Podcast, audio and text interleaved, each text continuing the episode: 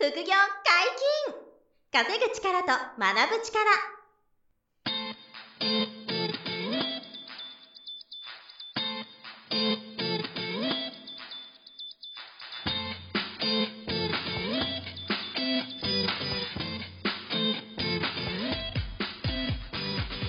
この番組は稼げるようになりたいを叶える副業アカデミーの提供でお送りいたします。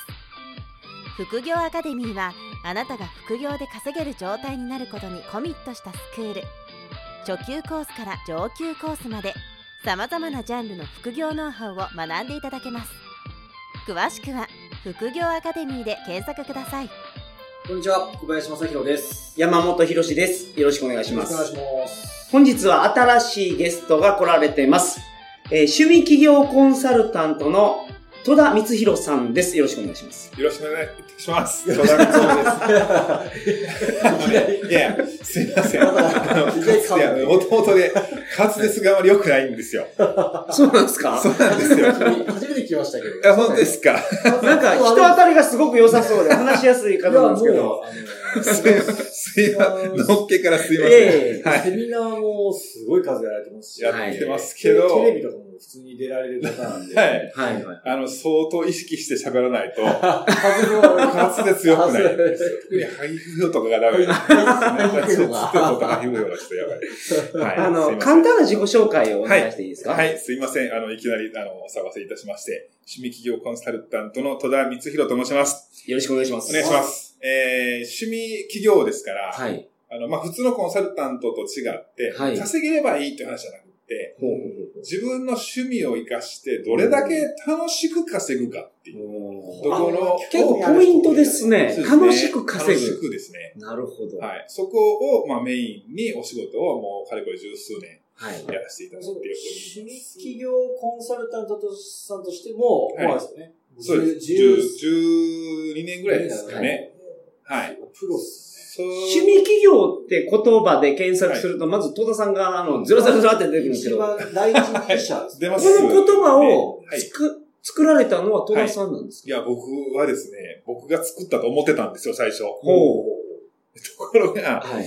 よくよく調べてみると、はい僕より先に言ってた人あ、がいらっしゃるんですか？2、3人いた。ああ、なるほど。まあでも、あの、全然趣味企業コンサルタントらしい活動はされてなかった。なるほど趣味企業っていう言葉は言ってありましたよね。好きなことで起業しましょうみたいなこと言ってありましたけど、おその世の中にこう普及させたという意味では、はいはいさんがかなりやりたいですかね。大きく。あーあの、多分僕だけだと思いま。ですすよね。あの、大きく出ましたけど。最初どうやって知ったかっていうと、はいあの書籍出されてて、ほうほうほう。その図鑑、副業図鑑。はい。あ副業図鑑副業図鑑っていう本があって、はいそれを僕最初読んで、で、あの、ご連絡させてもらったというはいのが最初のきっかけなんですよね。なるほど。あなんでも書籍も何冊ですか、9冊 すごいですよ。ですかね9冊多いです全ね。部全部含めてですよ、いろいろ。あの、いろんな、あの、9趣味企業じゃなく、副業じゃなく、別のテーマの本もありますのですよね。で、ビジネスじゃないものもあるので、全部含めて9冊。9冊はい出されているんで、もともとそういうレベルの、ハイレベルなはい大人の方なんですけど、はい趣味企業とは何なのかと。はい。まあけど今ちょっとキーワード出ましたけど、楽しく仕事するっていうのが、まずは、いいですね。そうですね大事なんですね。はい。僕はいつもあの、セミナーなんかでもよくお伝えしてるんですけどね。はい。あの、社会に出たら人生の半分以上って仕事の時間ですよ。確かに。寝てる時間避けてね。はい。起きてる時間の半分以上は仕事の時間です。はい。これが楽しくなかったら、うん。人生の半分以上楽しくない時間になるわけですよ。うん素晴らしい考こえ。れなんかっ、て地獄でしょ。仕事は、けど辛いもんやと思って、はいやってる方結構いらっしゃいます。結構多いですよ。僕も実際サラリーマン時代そうでしたからね。はいあの、サラリーマン、実は12年間サラリーマンやってまして。はい。だからもうその時っていうのは、もう我慢してやらなあかんもんやと思ってましたから。はいはいはいい。や、でもね、リスナーの皆さんも多いかもしれないですよね。うんまだ仕事我慢してね。ああ、多いかもしれないです。お金をもらうんだから、我慢せないから。しんどいことは我慢せないから。はいうんね違うと。違うんですよ。なるほど。いいですね。いいですね。そう、半分以上辛い思いをして過ごすのか、楽しい思いで過ごすのか、全然違うじゃないですか。いや、そりゃ、そりゃそうです。そうそうみんなそれ楽しい方がいいですそう、よ。もう人生の質が変わってくるっていう。はい。仕事事が確かにほとんどです。持ってる時間。そうなんですよかなりの時間仕事ですからね。特にそのね、一家の中でこう稼ぐ部分を担当されてる方、まあ今はね、奥様かもしれないし、はい男性かもしれないけど、はいうんその方なんか特にもう寝ても、うんまあ寝てもじゃあ起きても、うんもう、ね、寝るまでほぼ仕事みたいな感じでしょ。うん、間違いないですね。まあそうですよね。家族のためにと。そう。家族のために俺が我慢と。そいや多いですよね、はいそういうお父さんも、世の中には。それをだから趣味で起業することで、そうです。楽しく、うんあの収入にししていくと。楽しいっていうのは先行するというかポイントなんですね。イントですね。だからせめて副、それが副業であってもね、はい。副業まで我慢する副業って嫌じゃないですか。いや、まさかに。本業しんどいのに、もうちょっと、もうちょっとお金がいるな、うちって言って、はい副業でもやるかって言って、我慢か。それがまたしんどいとかって言ったらもあう、もうね、ーはい。そうか。はい。もう悲壮感が漂うというか、はい。まあ副業でもせめてね、楽しくやる。まあ理想ですよね、楽しく稼げたら。そうですよね。その、はい逆にその趣味を仕事にしたら楽しくなくなるみたいな話もあるじゃないですか。いますね、そういうこと言う方 はいね。はい。ただ僕のクライアントさんずっと見てきてますけど、はい自分の好きなこと、趣味を仕事にしたから、趣味が楽しくなくなったっていう人は一人も聞いたことない。素晴らしい。なるほど。そう教え子の方は皆さはん楽しく。だからそういう手段があるってことですね。そうですね。つまりは。はい。その、その取り掛かる方法であったり、心持ちであったりとかで。そうですよね。はい。そこは大事かもしれないですね。うんなるほど実際に。生徒さんがそうおっしゃるってことは説得力がありますよね。はい実際にそれを、あの、趣味でビジネスというかマネタイズしている人も趣味としても楽しんでいられるし、いられるからね。むちゃくちゃ興味あると思いますよ、皆さん。いやー、でも 理想ですよね。理想です好きなことで、はいその収入作れれば。それが、そんなことできないと思ってますから、普通。そうなんです。そう、感覚では。そう無無理でしょ。ね、だから僕が締め切ようって言い出したのも10年前の時なんかもっとそうですよ。今よりもっと理解されない理解されないんですよ。よ何言ってんのみたいな。何言ってんの正気かみたいな感じなんですよあの、何ですか言い方ですけど、あんま、あんまそんなうまくない。えそうそう、言われましたよ。だから他のコンサルタントから面と向かって、趣味企業ってバカじゃねえのみたいなこと。め面と向。かって。ああ、なるほど。辛辣な。はい。でもそう思う人が多いですよ多ね。いですよね。でも今の時代になって、ね、逆にバカじゃねえのって言い返してやりたい気もしますけど。ああ、なるほど。今でも好きなことを仕事にするっていうのは結構インターネットのキーワードになって出てますよね。はい。本もたくさん好きなことして生きる的な本がいろいろね確かに。ありますけど。どういう順序でいくのが正しいんですか？どういう順序？趣味がある人が、どうはいやってね、それを趣味起業していくのかっていうことですよね。順序。えっ、と、なんか例があると分かりやすいので。漠然としすぎた質問すいません。何、何、どの趣味がいいですか？例えば将棋が、一個例、例を将棋がすごい強いとか、はいサーフィンが上手とか、はい釣りが好きとか、いろいろあるじゃないですか。ますありますよね。趣味であって、はい。し知りたい人がいれば、うん。それがあの教えられるっていう意味なんですかね。まあそうですね、教えるっていうケースもあるでしょ？それから、あの、物を作って売るっていう人もいますよね。ハンドメイドみたいなはい。もいますし、あと何かこう、施術とかサービスをする、カウンセリングをするとか、はい。そう、その見えない、目に見えない商品ですよね。うん。をを提供する人もい。ますしね。うん。まずはじゃあ、ご自分の一番こう好きな趣味はい。を、まはい。ずまあ決め、決めてというか、まああってあるとしたら、うん。そこからどうやってはい。それをこう収入につなげていくかっていう。っていくか。のがステップがある。まあ、まさにこれははい、ケースバイケースだからコンサルやられてるんだと思うんですけど、ねなんか、基本的モデルプランというか。ね基本的な流れはもちろんあります。はいはい。それは、その、まあ、細かいことまで言い出したら、僕多分、うん。あの、時間、うん。そう、はいはい時間しちゃそうですね。はうと思うんですけど、はい。えーもう、もうねもうもう極論ですよ。極論を言ってしまったら、はい趣味企業に限らないんですけど、うんはい。知ってもらって欲しがってもらうっていう、この二つシンプルじゃないねですか。知ってもらって欲しがってもらう。はい。はい。を突き詰めていけばね、この二つの言葉になるわけですなるよ。ほえ知ってもらわないと当然売れっ子ないので、ど。はい。ですよね。はい普通にお店されてても、そういうお店があることが知られてなければうん売れないし、その商品の良さも知られてなければはい売れないし。で、知ってもらったところでそれ欲しいと思ってもらえないと。はい。当然売れないですから。うんでこの二つをどうやるかっていう話なるほどですよね。はいはい。だから、まあ自分の趣味で何ができるのか、何をやってお客さんに喜んでもらうことができるのか、要はマネタイズのポイントですよね。はいそこをまず決めてしまって、はいで、。それを知ってもらって欲しがってもらう。おーなるほど。流れとしては。はいはい。そうなんですね。でそのマーケティングのキーワードは知ってもらうと欲しがってもらう。そうですね。でそのために何ができるのかなっていうのを。はい。でそれが趣味によって、ちょっと違ってくるわけです。違うマネタイズが違うのか。マネタイズの方が違いってことですね。教えて収入になるものもあれば、はいまあ物に形にして売るものもあれば、なんか形がないサービスとかでするっていうのもあるんですよね。うんこれをまあちょっと固めて、それを知ってもらって、はいその後欲しいと思ってもらえれば、そうです。いいわけですよはい。ね。なるその趣味企業になる趣味ってですよね。はいその、なんていうんですか、どれぐらいのレベルであれば、熟練度が、ああ、そうですね。初級、中級、上級ってあるじゃないですか。はい。はい。なんか目安とかあるんですか基準とか？ないですね。あのーないんですね。はい。結構ね、だからその辺は気にされる方が多くって、はい。えー、私の趣味で、なんて、ん無理ですわ。んあはここのレベルで。あ、お金いただくなんて。あの、吉田さんの方が俺より上手いし、みたいな。そうそう、そういう感じ。坂本さんがはいもっと俺より上手いし、うまいし、みたいな。みたいなことやっぱり言わはるわけですよ。はいはいはい。なんかわかるんですよね。はい。でそれ言い出したらキリがなくって、確かに確かに。はいあの、まあ、例えば、あの、イラストレーターの人でもね、はいあいいじゃないですか、あの味のある絵を描くあるじゃないですか。はいじゃあそれでちょっと仕事取れるようにしましょうか。はいみたいな、いいえ私より上手い人いっぱいいますから。なるほど、なるほど。ねはいはいはいまあ、気持ちはわかるんですよ。はい気持ちはわかるんですけど、いやいや、ごめんなさい。でもね、言うたら悪いですけど、あなた、あの、いくら今から頑張って腕を上げていっても、一生あなたより上手い人はいなくならないですよ。まあまあ、それはそうですね。いなくならないでしょ。言い続けますから、上見てる限りはずはいっと言い続けますからね。だったらもう今すぐやった方がいいんじゃないですか。やりながら腕上げていけばいいじゃないですかっていうね。なるほど。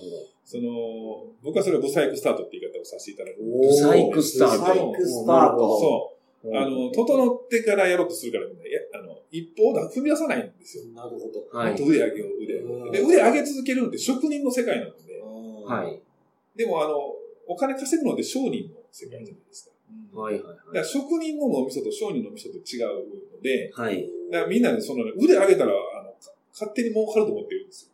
うんうん違うんですよね。腕いくら上げても、めちゃくちゃ上手いのに売れてない人とか、はいミュージシャンとかいるじゃないですか。ごっつい上手いのに売れてない人。そうですね。は。はい多いですね。絵描きさんでもすっごい絵描くのに売れてない人ってい。はい。いらっしゃるじゃないですか。で、セラピストとかでもね、施術がめちゃくちゃ上手いのに、うん。全然お客さん来ないみたいなはい。人もいるわけですよ。はいそれはもう腕を磨けば売れると思ってるんですけど、う職人の世界に入っちゃってる。んなるほど。これ誤解しがちっていうかね。そうなんですよ。そういうことですか。はい。職人と商人は違いますからね。はい逆に、表現は良くないですけど、はい。なんでそんな売れてんすかみたいな人がめっちゃ売れてるとかってあるじゃないですか。はいはい。ちょっとクオリティクエスチョンマークで、あれ？と思っても、めちゃくちゃ人気なそう、ある人とかもいるでしょ。だからそういう人は、やっぱりその自分の売り方というかね、意識してるかどうかは別として、その自分のファンをいかに作るかとか、はそういうとこ長けてるわけですよ。い。なるほど。だからその商人としてのこう腕を磨いていく方が早く売れるんですよね。なるほど。だから、売りながら職人としてのレベルも上げていけばいいじゃないかと。上げていくっていうことですよ。これは確かに盲点ですよね。だから分かるなら、その職人的な磨きを、はい。に努力してしまいがち。しまいがちなんですよまあねですよね。これが確かにすごいほど売れそうな感じ気がするじゃないですか。確かにね、腕がいいほど安心してお金をいただけるようになってくるんはいはいですけどね。でも、くれる人はいないです、お金を。いくら腕上げても。なるほど。で、さっきちらっとね、あの将棋のって話をね、はいはいはい。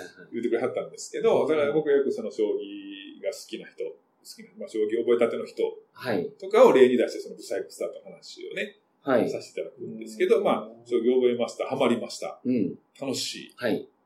でも、あの、勝率はそう大したことない、勝てない。はい。でも楽しいからいつも将棋指すみたいなはい。ことが、なんかこれ将来的にはこれで趣味企業みたいなことできないかな。はいっ。てなった時に、将来的とか言うてんと今やりなはれ、みたいになるわけですよ。なるほど。で、でもまあその、今って言っても僕勝てませんもん、まだ。みたいなはい。でその時にそのレベルをね、僕はその0から10までに趣味のレベルを区切って考えてみてくださいって話はいですよね。はい。だから、あのー将棋なんかまだわかりやすいですよね。一番とてっぺんは名人じゃないですか。はい。ね、さっきのその芸術の世界なんだから、とてっぺんわからん、芸術はまあわからん確かに、今、好みがありますからね。ね。将棋はルールがあって絶対的な強さが。あるから、まあはいわかりやすいですよね。はいまあだから、あえて将棋とかで言うんですけど、はい。だててっぺんが名人じゃないですか。はい。だから、それで言うと、あの、まだ、え、将棋ってのはそんなものですか？みたいなんで、ほな、ちょっとやってみようかなって言ってる人はレレベルゼロじゃないですか。はい。はい。で、まあ、覚えて、で、やりまくって、まだ勝ってるところまでいかへんけど楽しくてしょうがないっていう、はいその、まあ、A さんとします、はい。A さんがレベル3やとしたときに、このレベル3の A さんが、うんいやいや、僕まだ無理ですわ。うん。だって、いや教え、まあ、例えばでその教えるというね、将棋のね、はいそのレベル0、1、2の人に、はい。あなたのレベル3だから、教えるというので、趣味をすれば、た時に、うん A さんが、いや、そんなん、僕なんかまだまだ、本とか読んで、みんな勉強した方が早いじゃないですか。はい。って話になるじゃないですか。はいうんでも、で本読んで分からへんかったところを、うん。誰に聞くんですか、うん。出版社に聞いても、それ答えてくれへんし、はい。はい。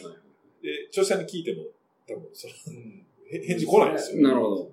だから、その、メールサポートしてますよって分からへんところ。はい。例えばね。でサービスをつけたら本には勝てるじゃないですか。うん。で、やると、ああ、確かにそうかもしれない。でも、そんなん分からへんとかあったら、あの、近所の兄ちゃんに聞いたら済む話じゃないですかって、A さんがね。うんはい。確かに近所の兄ちゃんに聞いたら済むかもしれないけど、うん分からへんとか何回も何回も近所の兄ちゃんに聞いたら、しまいに近所の兄ちゃんがね、うるさいな、もうめんどくさいわ、お前はって言って、うざい やられるな。まあ、はいそんなお兄さん。そういないですよねそういないですよね。はい。そうそうね。だだから、その、聞きづらいから、はいそうやったら、例えば仮に1000円、2000円だとしても、はい払って、聞いてる方がうん気が楽、聞く方も気が楽なんはい。ですよ。はい。ほな、A さんは、そう言われてみれば、うん。僕でもできるかもみたいな気持ちになってくるわけです。なるほど。なるほでも、まあ A さんはね、ど。はい。いや、でも、僕に聞くよりレベル4とか5とかのうん人にみんな聞きたいんじゃないですかと。はいレベル3やもん、勝てへんもん、みたいはい。な。わかるんですけど、はいでも、そのレベルその0、1、2の人は、うんその、レベル4とか5の人に、うんこんなんほら質問したら怒られんちゃうかと思うわけですよ。ああ、なるほど。こんな初歩的な質問やりづらいわ。うんで、なるから、レベル3の一歩先を行ってるあなたにこそ質問しやすいじゃないですか。はい。はい。はい。ああ、そうで、そう言われればそうですね。うーん。でも、それでも A さんはね、はいレベル3の僕がそんなのお金もらい出したら、4から上の人たちから、はい。レベル3のくせに何偉そうにそんな商売してるああ、のなるほど。言われんちゃう。やっかみが来るんじゃう。はいビビるわけですよ。はい。いやいや、レベル4から上の人がはい、3より下の人たちが何やってるかいちいち見てませんよと。自分らは自分らでもっと腕上げていくことしか考えてないから、そんなもん下の人たちが何してるかとかいちいち気にしてませんから。はい。はい。逆に言えばそれぐらい気にされて叩かれるぐらいまで、目立目立ってるぐらいまでいかなあきませんよ、みたいな話ですね。っていうとこまで行くと、なんか本当にレベル3の A さんでも趣味起用できそうに思えてきません？確かに。でしょ？はい。だから、A さんは、その今できることはい。からスタートして、これ仮に1000円とかでもいいんですよ、収入としてね。はい。はい。1000円払ってくれる人が3、4人いたら、ね、あ3000、4000円お小遣いが増えた。はい。みたいな感じからでもいいわけですなるほど。よ。で、それをやりながら自分のレベルを上げていく。はい。はい。で、やがてその収入が数万円になり、うんね、十数万円、数十万円となっていけばいいわけよ。で、なるほど。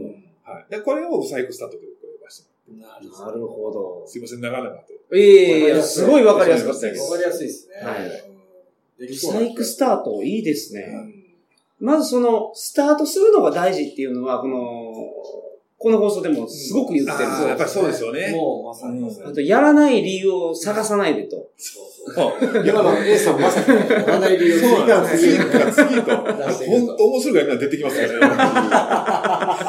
ね。なるほそうすると行動が止まっちゃいますからね。はいやらない理由が出てきて。そうなんですよ。でもなんかそういう、あの、例えば、あ集まる場を作るだけでも価値上がるかもしれないですね。その将棋、はいまあ将棋は場多いでしょうけど、将棋のやれる場を作るコミュニティになれば、うんその人が上手い下手関係なく、関係なく、そうです、なん。か、このああいいですねコミュニティ楽しそうだなってなれはば、いそこに月額何千とか、そう。全然ありえますよね。マね。ネタイズできるじゃないですか。はい昔はね、そういうなんか、将棋えークラブとかってあったじゃないですか。はいね。囲碁クラブとかはいね。ああいうイメージですよね。ううん可能性はありますよねありま。すその職人としてのレベル高い低いと別に、ちゃんと商人としても。学んで、あの、うんまあ、自分ももちろん習熟ね、してレベル上げていけばいいんですけど、はいはい趣味をマネタイズするっていうね、うんのは再現性かなり高そうですよね、今の話聞いてると。好きだったらできちゃうと。だから僕自身も実際ね、はい脱サラして、あの、その後ちょっと授業失敗した時期がありましたけど、はい這い上がってくるときに、はい。あの、スペイン語の教材を、はい。あの、オリジナルで作って売るっていうのをやったんですよ。なかなかハードルの高いことをやられてますすごいでで、僕自身、それ言うと、そこだけ聞くと、ああなたスペイン語どうせペラペラなんでしょみたいなはい。思われるんですけど、全然そんなことなて、はい。学生時代にスペイン語をね、専攻してたからちょっと知ってるぐらいで、第二外国語で専攻いや、してる一応第一、あの専攻、もう本当専攻だったんですけど、はい。まあでもそれ喋れるようにならないんですよ。で、でも、その、まあちょっと知ってるから、うはい。あの、スペイン語の教材に、あの、スペイン語勉強する人たちが植えてるだろうなと、スペイン語の教材にね。はい。まあ、英語はたくさんありますいろいろありますけどう、んスペイン語少ないんですよ、教材が。はいで、それは分かってたので、うんじゃあそれ作って、おもろいの作って売ったら売れるんですよ。っていう発想なんですけど、はいそもそも僕、そのレベルじゃない、さっきのそのレベルのね、うん。0から10とかって言ったら、僕、僕それこそレベル3みたいな感じなので、はい。じゃあ何したかっていうと、日本に留学してきてるスペイン人を捕まえるわけですおーなるほど。よ。で、こういうアイデアがあるから、はいちょっと協力してくれ。って言って、売れたらお小遣いを出すから。うんうん。で、協力してもらって、は教材を作り上げて売ったんですよね。それは紙の教材ですか？えっ、とね、CD と紙です CD と。紙 CD と紙ね。で、それも一個一個ちまちま、パソコンで、当時ね、大事で作ってるのを、っていうことをそれは、あのちなみに売り方はどういう売ったんですか？えっ、とね、当時はね、メールマガジンですね。今でこそ、あの、Facebook、Twitter、Instagram、うんそれからブログはい当時は、ブログ書いてる人が少ない。も個人がなんか情報発信しようと思ったらメールマガジンしかないような時代だったんですよ。で、メールマガジンひたすら書いて、はい。で、それで読者増やして、で、その人たちに向かって、実はこういうものをリリースしました。で、はい売っていった。えーですねでも僕一人の使いでも無理なんで、はい。だからできる人を連れてきてああ、留学してるなるほど。で、えっ、と、じゃあ、今度はスペインの料理をみんなで食べに行こう、深めましょうとかって言って、はいはい。で僕がスペイン人二人連れてきます。うん。って言ったらみんな、やっぱり会って喋りたいから、バーッと来てくれるんですよ。はいはいはい。集まって。で、スペイン料理の店に予約して、はい。で、まあ参加費もいただいて、はい。っていうマネタイズもやりましたね。教材はどれぐらい売れたんですか？教材はね、あの初めて売り出した時が、1本5000円のやつが、はい、80本売れたんです。ええすごいっすね。80本。だから40万ぐらい40万。いへだからもう僕、それまで血を吐くような生活してましたから、血を浴びいやそうなんですよ。あの、そう、あの、脱サラして、全部お金ぶち込んで、で、あの、お金も借りてきてぶち込んでビジネス立ち上げたんですけど、はい完全に半年でぶっ潰れてしまって、はもう負債抱えてますから、もうどん底生活ですよ。もうはいいろんな仕事掛け持ちして、もうドドドロなって仕事して。はい。で、やってる時に、このままではいつまでだって浮上できへんってなって、なんかネタないかなんかネタないかってやったのがそのスペインの教材です。うんだからもうそこで40万バーンと売れると僕にとったらもう光が差した感じですよ。はいはいはいすごいな。5000円で80年か。すごいですね。まあそこから始まって、で、まあ、あの、第2弾、第3弾って出しながら、うんただ、単発でしょ、教材って。そうですよね。うん一回買ったら、うんはいはい。感じになるじゃないですか。はいまあ第2弾、第3弾ってシリーズとしては出していくんですけどね。はい。で面白いのは、あの、こんな話でいいんですけどね。いいですよ、すごくいい、すごくいい話ですね。すごい面白い。あの、教材に僕に、あの、番号、あの、シリーズもんにするするって決めた瞬間から、第2弾、ボリューム2、はいボリューム3ってつけていったら、あの、みんな順番に買っててくれはるんですよ。あー教材って普通、一回買って、う上達したらもういらないでしょんはい。で上達しなかったらここの役立たへんからいらないでしょ、うんだけど、出すために教材を買ってくれはるんですよ。はい。みたいな状態が起こっていって。はいそれでもやっぱり単発だから、出さないと売り上げがガンっていかない。まだちょっと落ちてきて、新作出したらガン、また売る。うんはいはいはい。で、これではあかんなと思って、あの、最終的にやったのは、うんあの月3000円払ってもらったら、うんえーパスワード入れてウェブサイトにログインできて、はい。で、そこで、そのうちが提供するオリジナルのスペイン語のはい動画と、で、音声と、みたいなのを、いくつかのコンテンツを楽しめるっていうウェブサイトを立ち上げたんですよ。はい。で、まあ、3000円で会費をいただいて、うんっていうことを、今流行りのサブスクライブモデルを。今で言えばそういうことですよね。まあ、継続。そうですねはい。それやってから安定飛行に入る。ですよね。それはそのスペイン語のコンテンツでずっとしばらく。しばらく。ましたね。だからメールマガジンをやったのは、本当におっしゃってた、その知ってもらう、欲しがってもらうっていうのをやるために。そうです、そういうことですね。それをメールマガジンでやったわけですよね。はいはいはい当時はもうそんなこともわからないですからね、マーケティングもなんか、ろくな分かってないですから、はいまたもう手探りでやってたんですけどね。はい。今振り返ったらでもそれがその知ってもらう、教えてもらうになってなるほど。